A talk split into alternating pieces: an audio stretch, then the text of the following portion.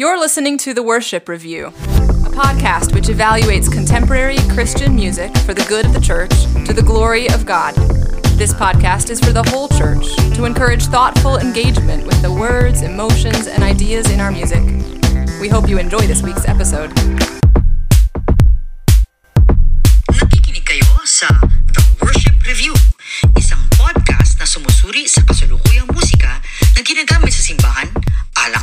Sa ikabubuti ng iglesia para sa kaluhatian ng Diyos. Ang podcast na ito ay para sa buong iglesia upang himukin ito na pag-isipang mabuti ang mga lyrics, emosyon at doktrina sa ating musikang pansimbahan. Sana mag-enjoy kayo sa episode namin ngayong linggo. Well, welcome to the Worship Review. This is a podcast in which we evaluate the songs that are sung in the church, although this series we are evaluating songs that are sung in the top 10 countries that listen to this podcast. That may sound self indulgent, but we are still doing a review of Christian music, although it's often music that's done on the radio as such. We've gone through the countries in order the United States, the United Kingdom, Nigeria, and now we're going to be evaluating the country with the fourth highest listenership for this podcast, and that is the Philippines. And my name is Colin. I'm a history professor and a former worship leader, and I'm joined by my co host, Tyler. I am an influencer. That's true. You do influence a couple people uh, occasionally. Like when they want to know which restaurant to go to, you always have a vote in that. I'm also a freelance thinker. So if you need thoughts, I've got them. I'll let you know if I want those. All right.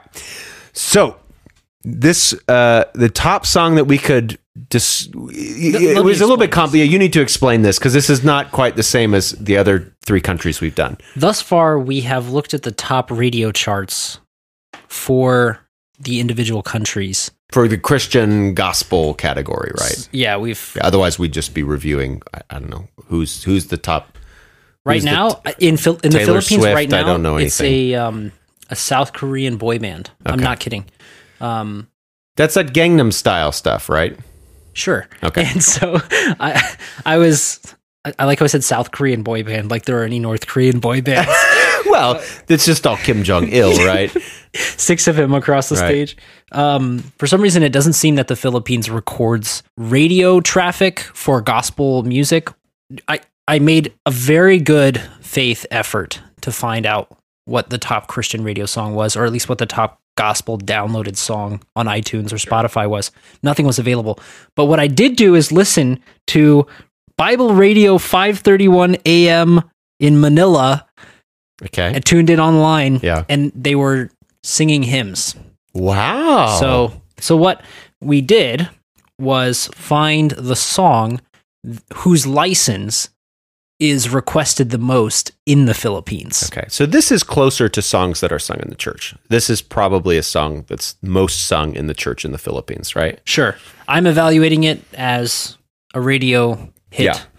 Um, but I guess technically it is a song to be sung in the But, church. or you know, that we- is being sung in the church. But we have evaluated the previous songs so far on this series as though they were sung on the radio. So in theory, this song has a good chance of doing well, right? Because the bar is a bit lower for making it onto Christian radio and being doctrinally sound and coherent and all those things, which Right. are things that we evaluate. as opposed to a song that's being sung in the church. And by the way, that song that we're going to do this week, the top requested song on the CCLI charts in the Philippines is Battle Belongs by Phil Wickham.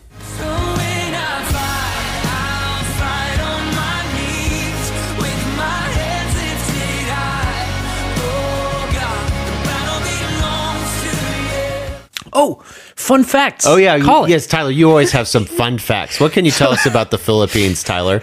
The It's Philippines. a it's a very sparsely populated country, if I remember correctly. Almost nobody lives there. Well, it's funny that it's made up of more than 7,000 islands.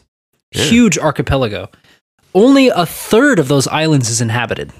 Mm-hmm. And so, really densely populated on a small number of islands. Okay. Just over 2,000.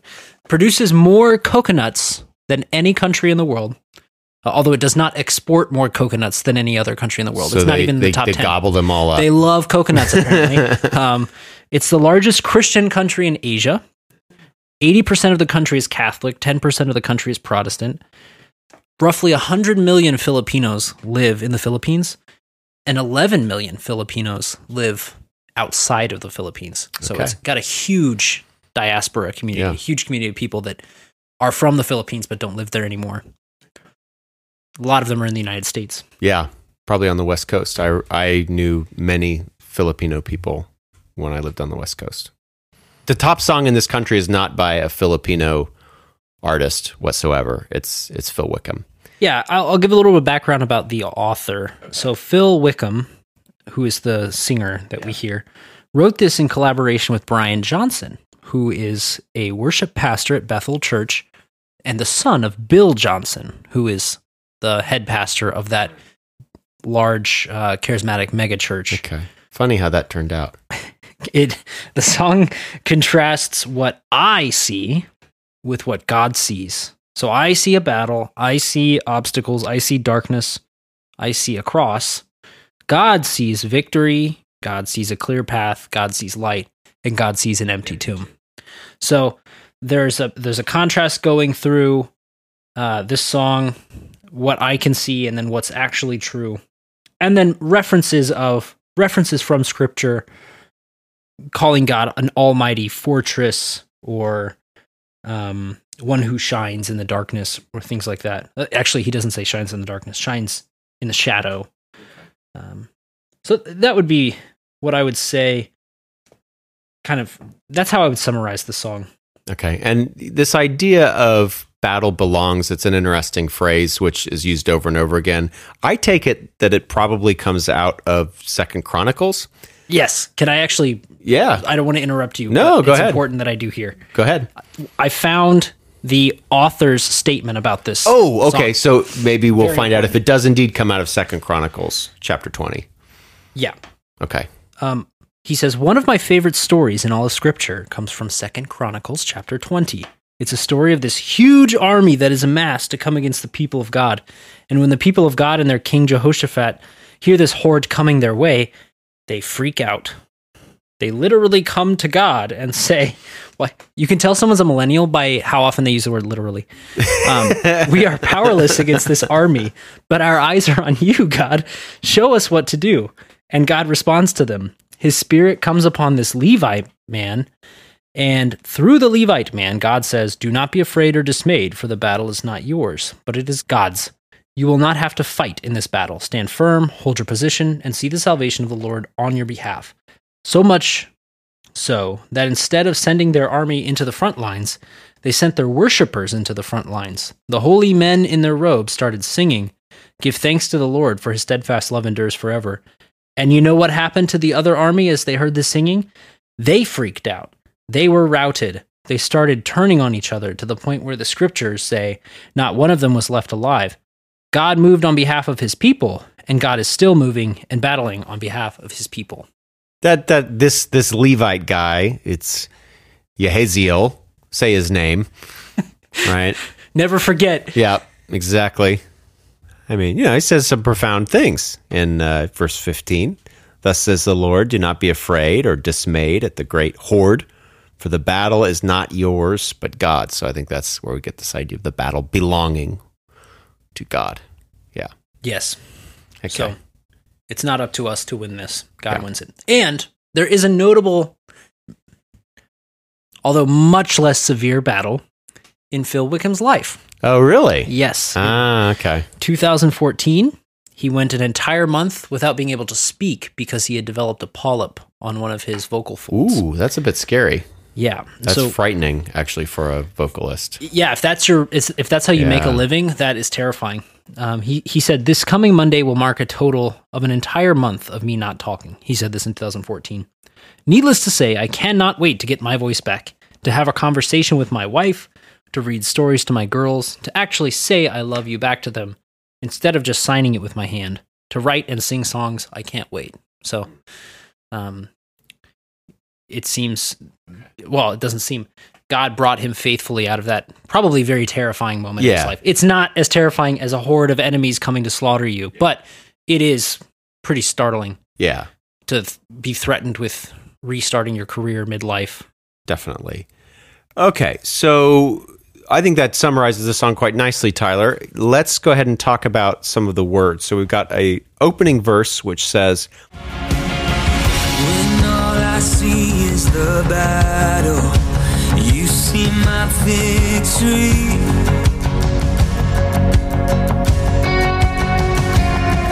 When all I see is the mountain, you see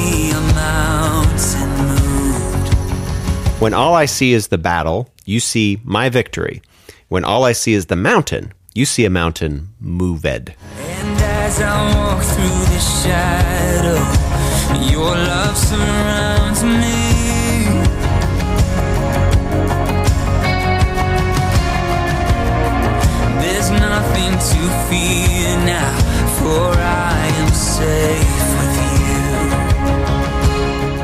And as I walk through the shadow, your love surrounds me. There's nothing to fear now, for I am safe with you. Response, Tyler. Okay, we have this juxtaposition, a contrasting of one thing with another throughout this, and we have different images from scripture. yeah, Not not necessarily coherently brought together, but all scriptural. So when all I see is battle, you see my victory. Well, um, Romans 9 Yeah. describes great suffering for the people of God. And yet, Paul says, For I consider that the sufferings of the present time are not worth comparing with the glory that is to be revealed to us. So we that's a comparison in and of itself, where we have these horrible things that we're going through now, and yet what is coming to us, which is good. Uh, later in that same chapter, in all these things we are more than conquerors through him who loved us. So there's there's conqueror is military language. That is one who wins in a conflict, in a battle. So one who has conquest over another person. And so that I think would be my victory in Mm. this opening line. okay. Or um Got the mountain language, right? yeah, Common the mountain. thing. So I see a mountain when all I see All I is this mountain. So it's a pretty big mountain. Yeah. You see a mountain moved. So I think what he means here is that there's an obstacle in his way and God sees a path past Yeah. or through Or maybe mountain. sees a future when the mountain isn't there anymore or something. Because Yeah. the because the tenses in here are interesting. Mm-hmm. Because he in the present sees the mountain, but God sees the that mountain in the past tense. right. So it's This makes me wonder if I'm misanalyzing it. And Okay. to, so in English, we can say, I will see it done. So we'll say see and then a past participle. Oh, and yeah, that means sure. to accomplish something yeah. in, in some way or another. And so to see it moved could be to accomplish its movement. hmm But uh, that may be a little bit too complex for what's going on here. This t- seems to me to be A and then not A, Yeah. B and then not B. Yeah, okay. Got some Psalm 23 action in here too. I walk through the shadow.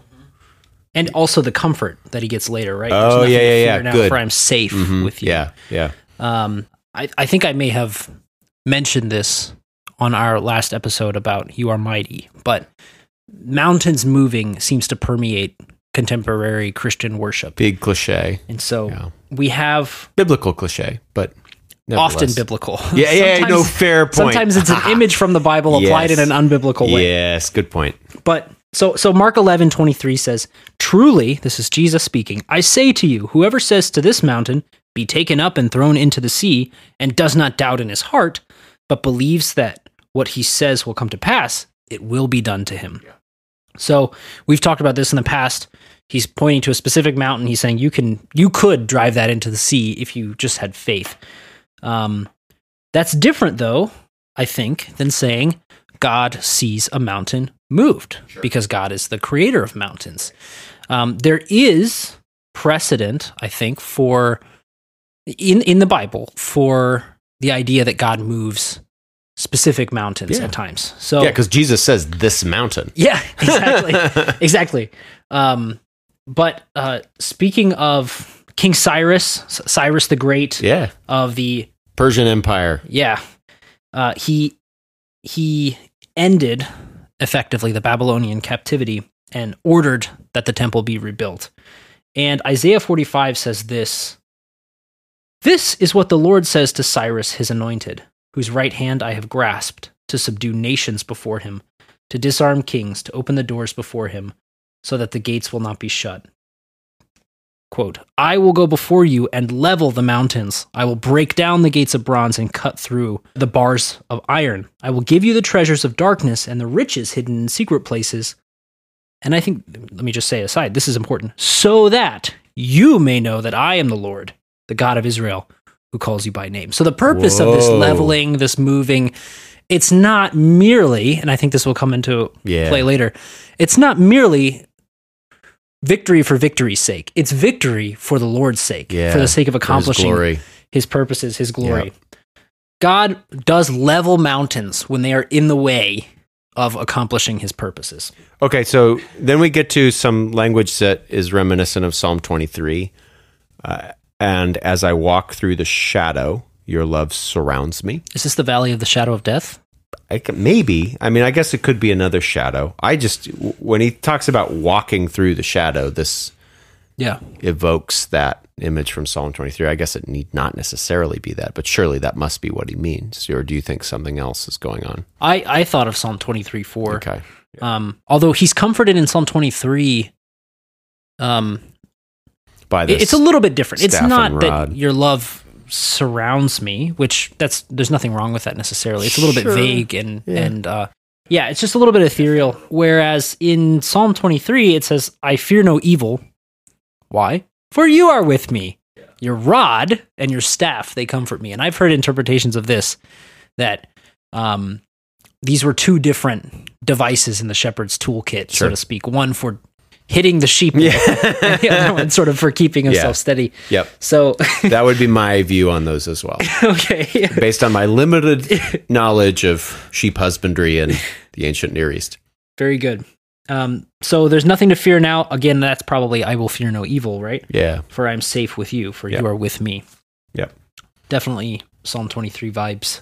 Yeah, and um, the idea of being safe. So this is a theme that will come up elsewhere in the song. There's kind of the idea of God being a refuge. We'll see later that it, that metaphor get, gets mixed up a little bit, but um, another theme in Psalms of God being a place of safety, a refuge, a hiding place, kind of thing. Yes. So yeah, Psalm 46. I mean, I couldn't help but think of Psalm 46 as well with that first line when all I see is the battle, you see my victory. Psalm 46 is kind of all about that. There are these people in a city and um, they're looking out, and there's an army surrounding them, and then God just marches out and just wipes out the army and is like, be still and know that I am God. Uh, okay, then we get to Be still is a nice way of saying shut up, isn't it? well, yeah, it's it, it's yeah. I mean, I could say some more about that psalm, but it, it, I mean, it, it's a really rich psalm. Um, basically, not just shut up, but uh, don't even think that you could have done anything about this. Like you you didn't you didn't even lift a finger, and I just saved you from this giant army. And like threw mountains into the sea and stuff. Other things that happen in that psalm that are pretty cool. Then we get to the chorus. So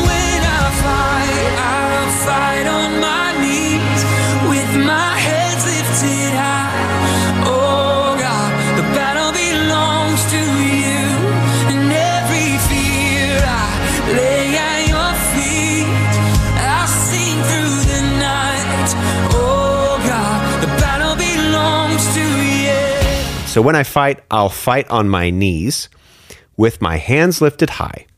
O God, the battle belongs to you, and every fear I lay at your feet. I'll sing through the night. O God, the battle belongs to you. All right. So when I read this, I thought, okay, we are we're in a kind of spiritual warfare here because I'm fighting through genuflected prayer, Yeah. through praise while I'm on my knees. Yeah, the hands are like a euphemism, right? Any charismatic would understand that as a euphemism for, for worship. Although when you read it that way that you just read it, which was very matter of fact, I, I parsed it literally. Yeah, right together. I- yes, I'm I- on my knees with my hands held Yes, high. I thought Yeah. of a guy like crouched down with his arms in the air, Yes. like I don't know, um, I don't know, like uh, Thai kickboxing. or Yeah, it would be a weird that. position, wouldn't it? Yeah. So th- that was interesting. But yeah, I, I think these are both euphemisms, right? On my Yeah. knees, it doesn't mean I am weak in the knees. It means Yeah. I am deliberately kneeling to pray Yes. or with my hands lifted high. Yeah. It's not surrender Yes. in, a, in a literal sense. It's Yeah. to praise you. Yeah, he doesn't use the words prayer or worship. Maybe He that's, he uses uh, these euphemisms. uh, maybe we're coming up on another thing which is uh, um, totemic of or Tyler, uh, I have a PhD. I don't know what that word means. totemic like a it, it is like a totem like, Okay. like a emblematic um anyway i think we're coming up on something that is emblematic of Okay. american contemporary christian worship stuff which is like oh we can't we can't just say prayer and praise that sounds really lame like we Yeah. need to say on my knees my hands in the air Right. wave them like you just no no. Yeah. So, but but what are what is the content of this praise? I think it's the following line: "Oh God, the battle belongs to you." Because he says later, "I'll sing through the night." Oh God, the battle belongs to you. So it's also nighttime, I guess. So we're praying and praising at night, um, And I- and or I- it's or it's figurative night. Yeah, I think- I think spiritual it's a suffering. figurative night, presumably. I don't think he's saying like I'm just going to stay awake like tonight, right now. I think he's. I think it's because the battle is a difficult time, and the night is also like a scary, difficult time. So it must be, you know, and it ties in a little bit with the shadow, walking through the shadow. That's darkness too. Yeah, So I think is I think these are just various um, devices to say that things are difficult. I guess. Do you remember when we did for King and Country? Yeah, I was just thinking about that. Okay, uh, that was called "God Only Knows." Yes. where there, there's a problem. You can tell that there's a problem, but to pin it down in Yeah, any specific really way is very difficult to And do. I think that's sort of similar here, right? We just know that there's a battle and there's a night and there's a shadow. It's just because just kind of bad, general badness. And I lay every fear. So That's a kind of surrender there yeah, to lay something. and maybe defines a little bit more what the problem is that he's afraid actually. So he's in a battle and he's afraid in some way. So he just um so he just prays and worships, which I guess is his way of saying I'm doing these things, but these are ways of participating in the battle that still yield the fighting of the battle to you. That like signal that I'm still dependent on you, I guess. Is Yeah. what this is meant to say, probably. Yeah, I think so. I, I find it an interesting construction because I read once that the most common command in Scripture is "fear not." Mhm. I think I read that in Spurgeon. It wouldn't surprise me. I mean, he says God says this Yeah. all the time to his people, and I find this "I lay every fear at your feet" to be interesting because it's rather than saying "I will not fear" or "I refuse to fear" or "because of your promises, I therefore um, overcome my fear." Instead, it, it depicts me bringing my Yes. fear to Yes. God. The image in your head is of this guy doing stuff. Sure. Right. So, despite the fact that he's saying the battle belongs to God, every line begins with us thinking about what he's doing. Like the picture in our head is, oh, this guy is on his knees praying. Oh, this guy has got his hands held up. This guy is l- laying his fears at right. He's praying fervently about his fears. He's in anger. You know, you gotta see his face with anguish. Like all these things give you the image of this guy doing stuff, even as he's also saying with his words that he's yielding the battle to God. I so it sounds like you're implying that battle belongs the song battle belongs is intended to reassure us that God fights the battle. But perhaps we're doing a little bit on the side. Is that what you're saying? it's not so much. It's like it's almost like calling. It's this weird thing where we're not fighting the battle, but nevertheless, like the the camera is still on us. Like the camera is not actually on God fighting the battle. Like it's almost like God's fighting the battle outside the frame of the camera, and the camera though is looking at us like kind of whoa, watching God and praying to Him. And I know it's like when you're watching a basketball game, and we've seen this recently, like with the crowd missing, it's just not the same. Like the reaction of the crowd is meaningful for helping the sports audience understand how, you know, impressive or, you know, not impressive or what you know that the call that was made was bad from the official or whatever. Like seeing the crowd reaction or hearing their applause is a way to signal to the audience like kind of what they should think about something. Mm-hmm. And this song in this song it's claiming that the action is god god is doing the action but the camera is still seems to me to be totally focused on kind of the person. So the person's still passive, but nevertheless, they're still the center of attention in many respects in this song, as opposed to the previous song that we looked at, um, "You Are Mighty," which it did speak about things that the person is thinking and doing, but it would just kind of reflect back to God, like it would. It, it, it would it would it, he was using things that God had done in his life or ways that he would talk about things that God had or, or attributes of God, but it would just constantly be that God was kept the camera kept being turned over to God. Whereas in this song, it just I don't know. I just think yeah, God is doing the work, but he's he's not really in focus. Okay, sure. I, I want to push back a little bit though. Yeah. Okay, go ahead. So I wonder if this is borrowed a little bit from the from the source material. So we know that this is from Second Chronicles 20. Okay. And Second Chronicles 20 depicts Judah being saved in this way. And they rose early in the morning and went out into the wilderness of Tekoa. And when they went out, Jehoshaphat stood and said, Hear me, Judah and inhabitants of Jerusalem. Believe in the Lord your God, and you will be established. Believe his prophets, and you will succeed. And when he had taken counsel with the people, he appointed those who were to sing to the Lord and praise him in holy attire as they went before the army and say, Give thanks to the Lord, for his steadfast love endures forever. And when they began to sing and praise, the Lord set an ambush against the men of Ammon, Moab, and Mount Seir, who had come against Judah, so that they were routed. For the men of Ammon and Moab rose against the inhabitants of Mount Seir, devoting them to destruction. And when they had made an end of the inhabitants of Seir, they all helped to destroy one another. So the the Judah is praising Yeah. And is totally removed from the battle going on. God set this ambush. And then we, we see that in the following verse when Judah came to the watchtower of the wilderness, they looked toward the horde, and behold, there were dead bodies lying on the ground. None had escaped. So, um, in a sense, all we have for Judah, and all Judah had at that moment, was um, trust that the Lord would do what he promised he would do. And what Judah is doing, right? There's praise going on. Um, priests are being robed in a certain way, and they're Mhm. praying and praising. Um, they're they don't even get to see the battle Right. as it No, happens. they just show up in the aftermath. Yes, Right.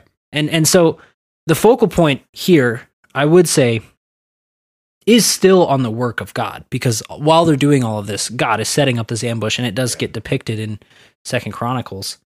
Um, but it's not entirely as if battle belongs. The song is novel in depicting what the believers are doing while God is acting. No, and le- yeah, let me clarify my comments just to say yes, I agree. There and there's plenty of scriptural basis for like like scripture like especially in the Old Testament, especially in kind of the pre-monarchical period for Israel. There are kind of actually lengthy descriptions of what the people do like for example in the siege of Jericho, like there are lengthy descriptions in scripture about all the things, you know, marching around the thing seven times, blowing the horns, blah blah blah. Um, so it's not as yes, there, that's totally true.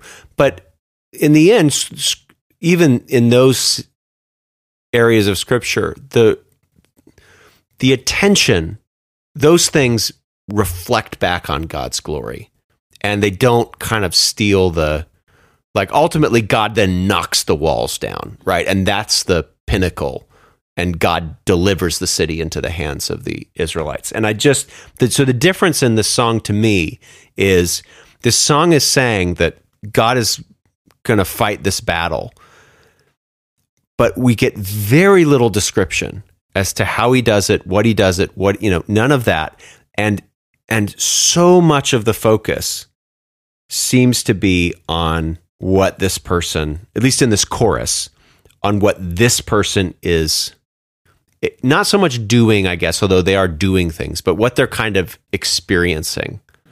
Like the image that you get when you read those lines. So when I fight, I'll fight on my knees with my hands lifted high. Oh God, the battle belongs to you. And every fear I lay at your feet. I'll sing through the night.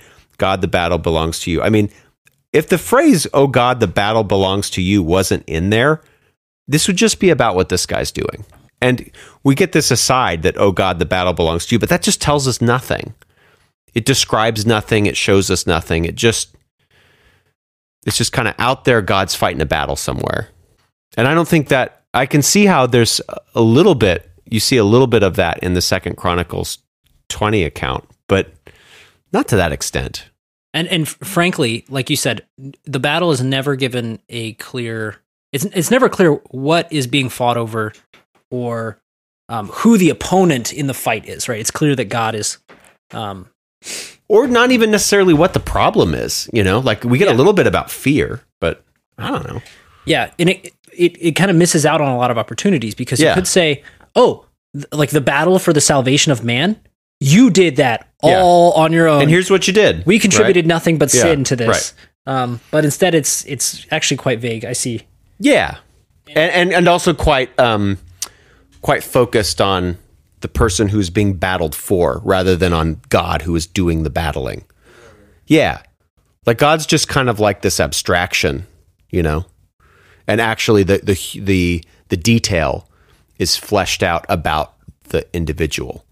it's like an image where the focus is off. Let's say you want to take a picture of your friends in front of the Grand Canyon, Yes, and you you- perfect. You, have this um, focal point yes, set to such a way that like yes. your It just gets your friends' faces, Yeah. and the Grand Canyon is totally it's just blurred. a big orange Yeah. flush. Right. Or you know, conversely, Right. if you wanted to picture the Grand Canyon Yeah. and your iPhone, which automatically sets the focal point for Right. a camera, if you want to takes a picture of a plant. That's yeah, it's yeah, like, wow, exactly. look at this gorgeous plant, and you're like, Right. no, that's Right. You're missing the point here. Right. That's a great analogy to what I'm talking about. And if you are for me,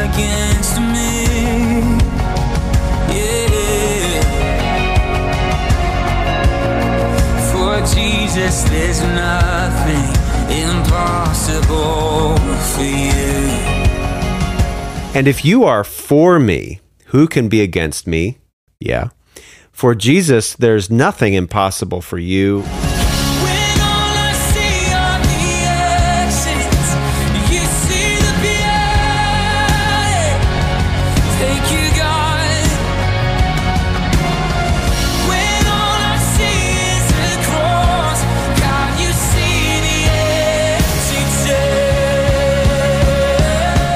When all I see are the ashes, you see the beauty. Thank you, God.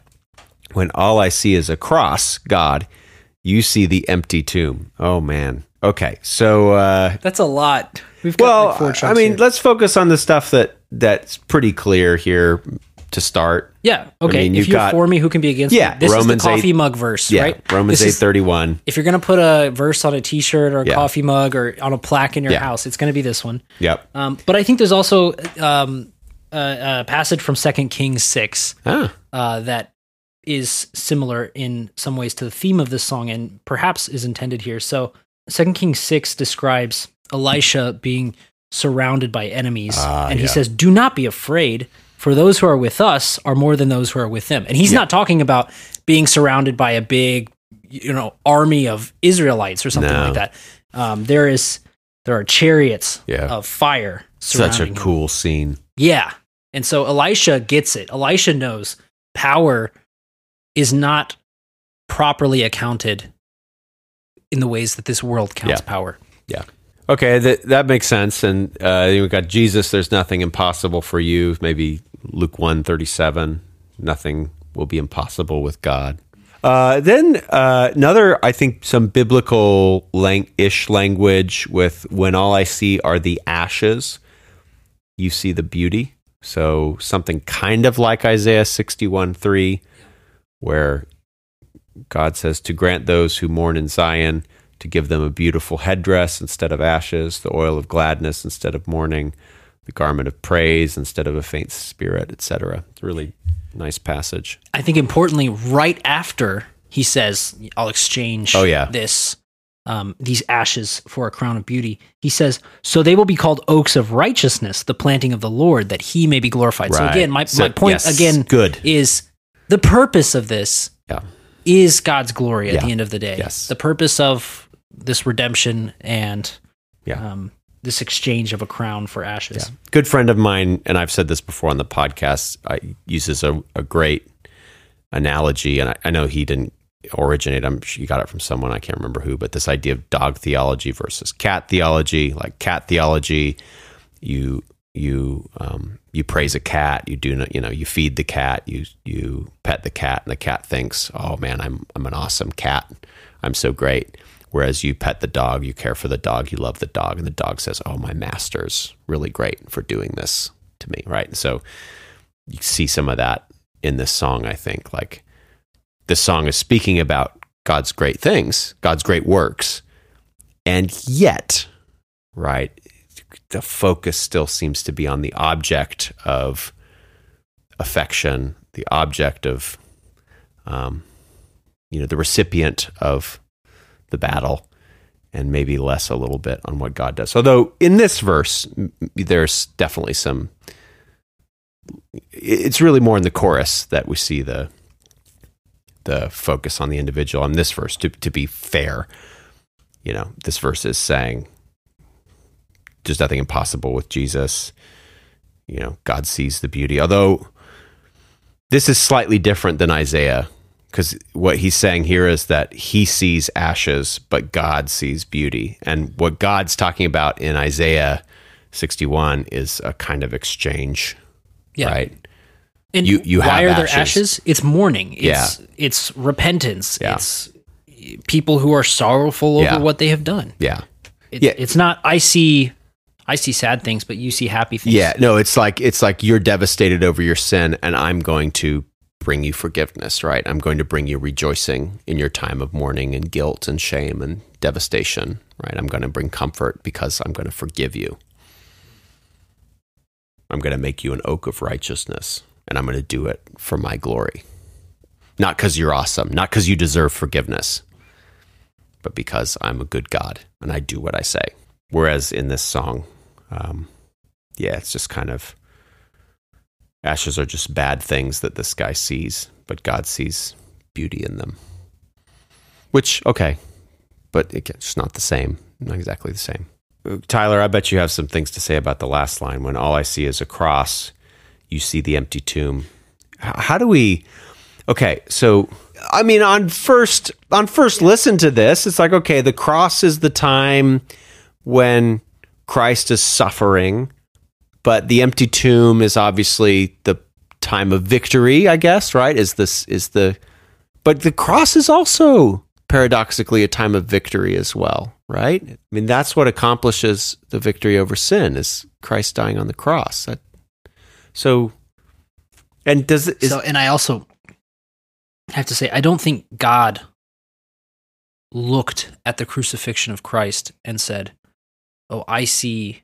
Like I don't see this. Yeah, I see the resurrection. He's like, no, no, no. I, I see this, and I have planned for this from eternity Yeah. past. I knew I would create Yeah. a race of men Right. that would fall, and I knew how I would have to save them for my own glory. And Christ definitely saw the cross. I mean, he agonized over the cross in the And Garden of Gethsemane. He still bears the wounds. Right. His, in his resurrected Yes. body, Yeah. he appears to the disciples, and Thomas touches the wounds on his hands. Do, do you think that it would be appropriate to say, well, Jesus, you know, Well, okay, and to be okay, so let's be as precise as possible here. He does say, "When all I see is a cross." So he, I, I guess he's not saying, you know, he's not saying that God. First of all, this could be we don't know what cross this is because he uses the indefinite article rather than the definite article. this could be take up your cross. Yeah. So the, the other way to read this is he's saying uh, he's bearing a cross, like he's he's working, he's laboring, he's suffering, he's sacrificing. And I think it's that. I think it's when I see suffering in my own life. Right. Like you see healing, which- you see resurrection. isn't surprising to me. Like I said, based on kind of some of the self-focused aspect of the song, that it, he, the cross that he wants to bring up is not the cross of Christ. It's the cross that he's bearing, I guess, or someone's bearing at least. But it doesn't. It's again, it's an indefinite article. So some cross somewhere, maybe Christ's cross, but maybe not. Although the empty tomb is obviously not just any empty tomb because he does say definite article, the empty tomb. So that has to be Christ's empty tomb, I would think. Yeah. So it's a little bit, uh, uh, it's just a little bit weird. And he doesn't outright say that God doesn't see the cross, but he just focuses on the fact that all he sees, this guy, the, all the singer sees is the cross, which also, or a, excuse me, a cross. It's just, it's just seems sloppy. Then we get to a bridge.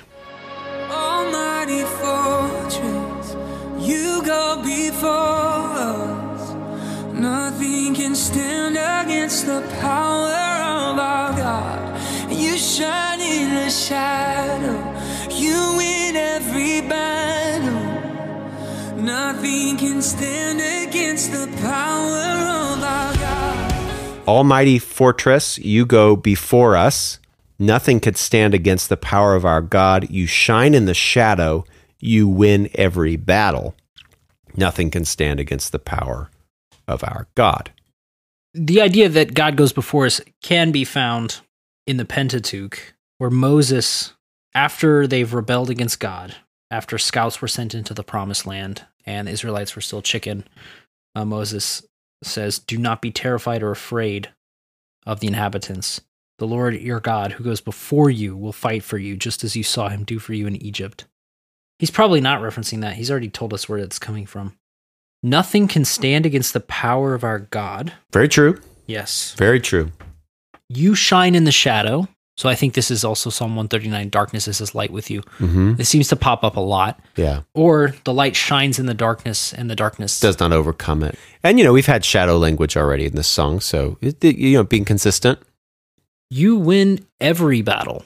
You know, in doing research for this song, I saw that there are people that have complained about this line. I, I, I don't know. I, I don't That's have a complaint. Well, okay, so some people would complain about this because God doesn't choose to fight every battle.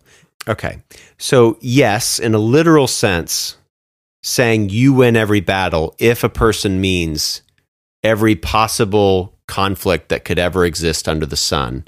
I mean, I don't know. In one sense, yes, God is not fighting every battle, even to necessarily win it. But at the same time, like everything that happens is happening because God wills it to happen.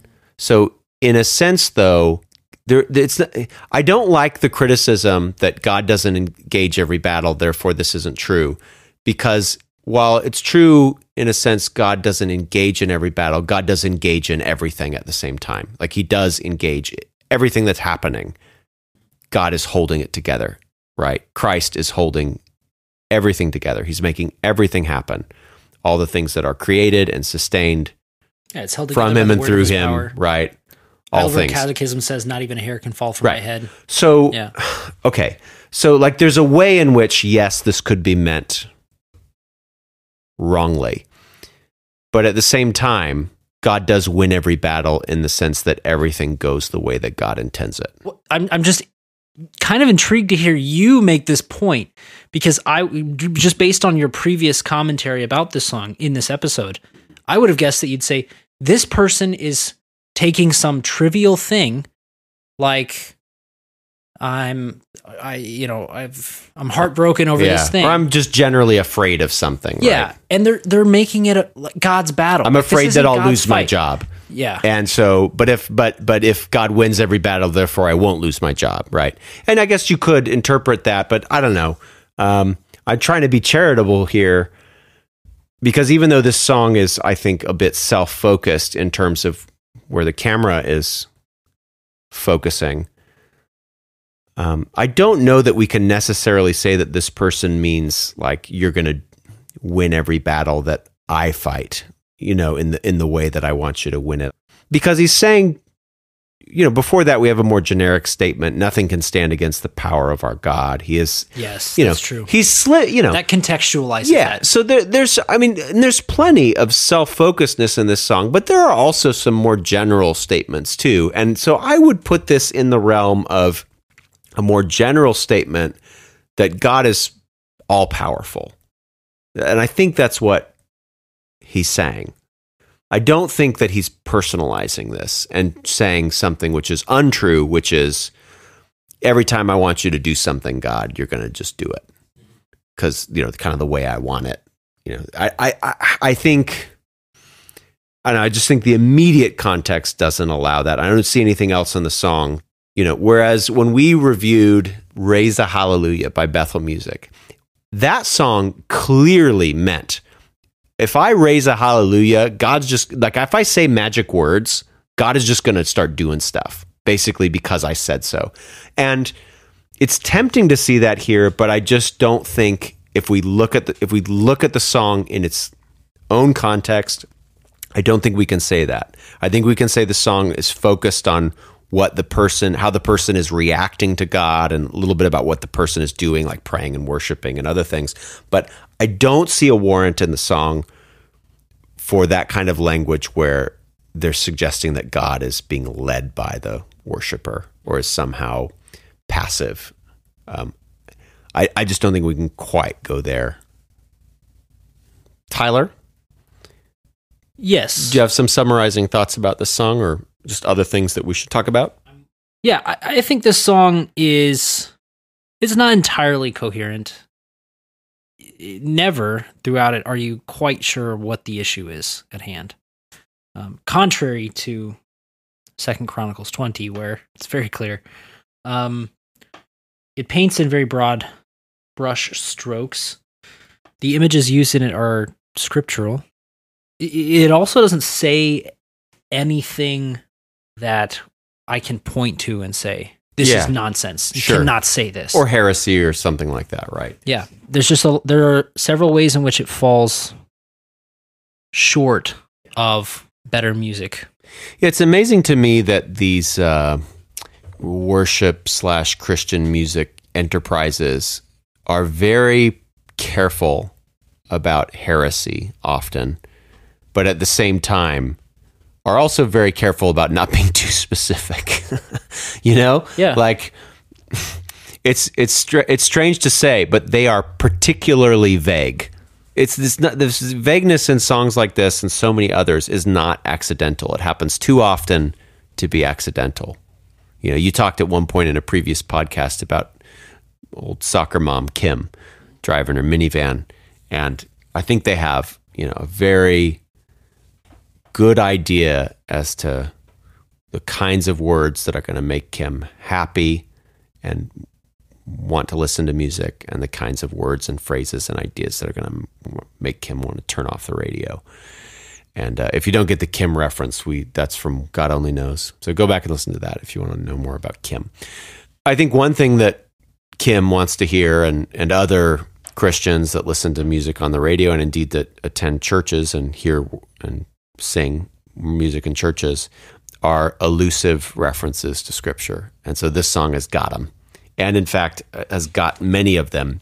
And the the best way I could think of this is almost like a shotgun approach, right? It's like rather than a a bullet, a single bullet that precisely hits a target, what's happening here is this this guy has like loaded his gun with a bunch of small scriptural pellets from a bunch of different places and is just firing them and some of them hit the target and some of them don't. Some of them don't necessarily work exactly right with each other metaphors mixed up you know with this shotgun approach. You just you you know it just doesn't quite line up. There were times when we listened to the Gettys and you know they're just they often have ways of really weaving threads through the song or Stuart Townend somebody like this. And you know you just don't you don't see all those threads as well in this song you see it a few places like the idea of a shadow or night or darkness or something and the idea of a battle. But quite a bit of this is unsubstantiated, uh, unclear. And again, I, I find it troubling, and I won't say any more about this because I already said a bunch, but I just find it troubling that with this guy's mouth, he's saying the battle belongs to God. This is all about God fighting the battle. But just so much of the song is about what this guy's doing. And again, not all of it. There are some really nice moments in the song. There's some great things that the song says. We've talked about some of those, but yeah, I just I just can't get over the fact that I just see this guy doing stuff rather than God doing stuff. I have to say, I find it ironic in hindsight that in Second Chronicles 20, on which this song is ostensibly based, the praise that the people sing while God is saving them is give thanks to the Lord, for his steadfast love endures forever. Totally focused on on God, exhorting people to give thanks to him and describing one of his attributes as um, enduring forever. So unending, steadfast love and faithfulness. Where do you see that in this song? Battle belongs. I'm not saying that because this song is based off of this passage in scripture, that it therefore has to include all of the elements in the passage. But what I am saying is it's curious that in this passage from scripture, there is one verse which includes literal praise. And then we write a praise song about it, and there's no reference to that verse. That just Yeah. seems odd. No, you're right. It does seem odd. Maybe not coincidental because this guy clearly knows the story. He talked about the story in the interview.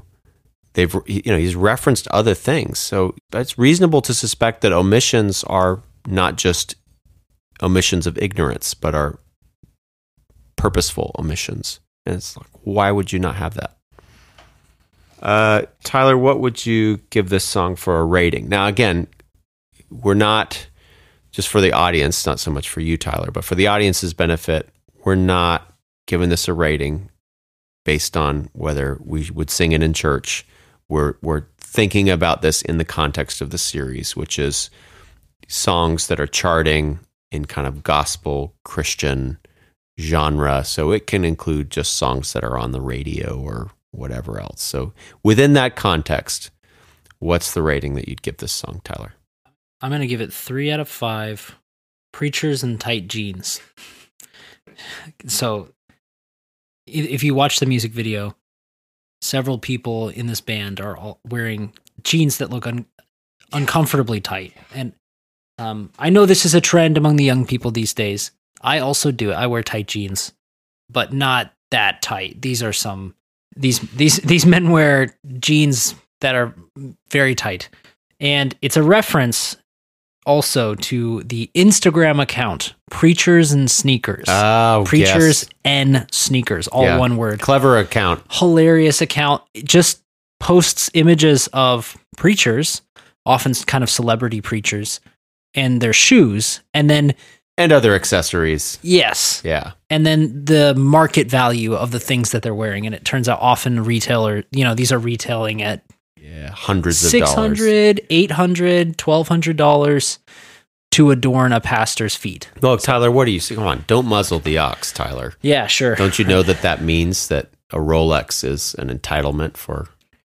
Well, yeah, and to suggest otherwise would be Yeah. speaking ill of the Lord's anointed. Yeah, it's so- Lord's anointed. Yeah, I remember the first time I encountered that. I was uh, a young lad of 17 years old, and internet chat rooms had just kind of become a thing, like live chat rooms.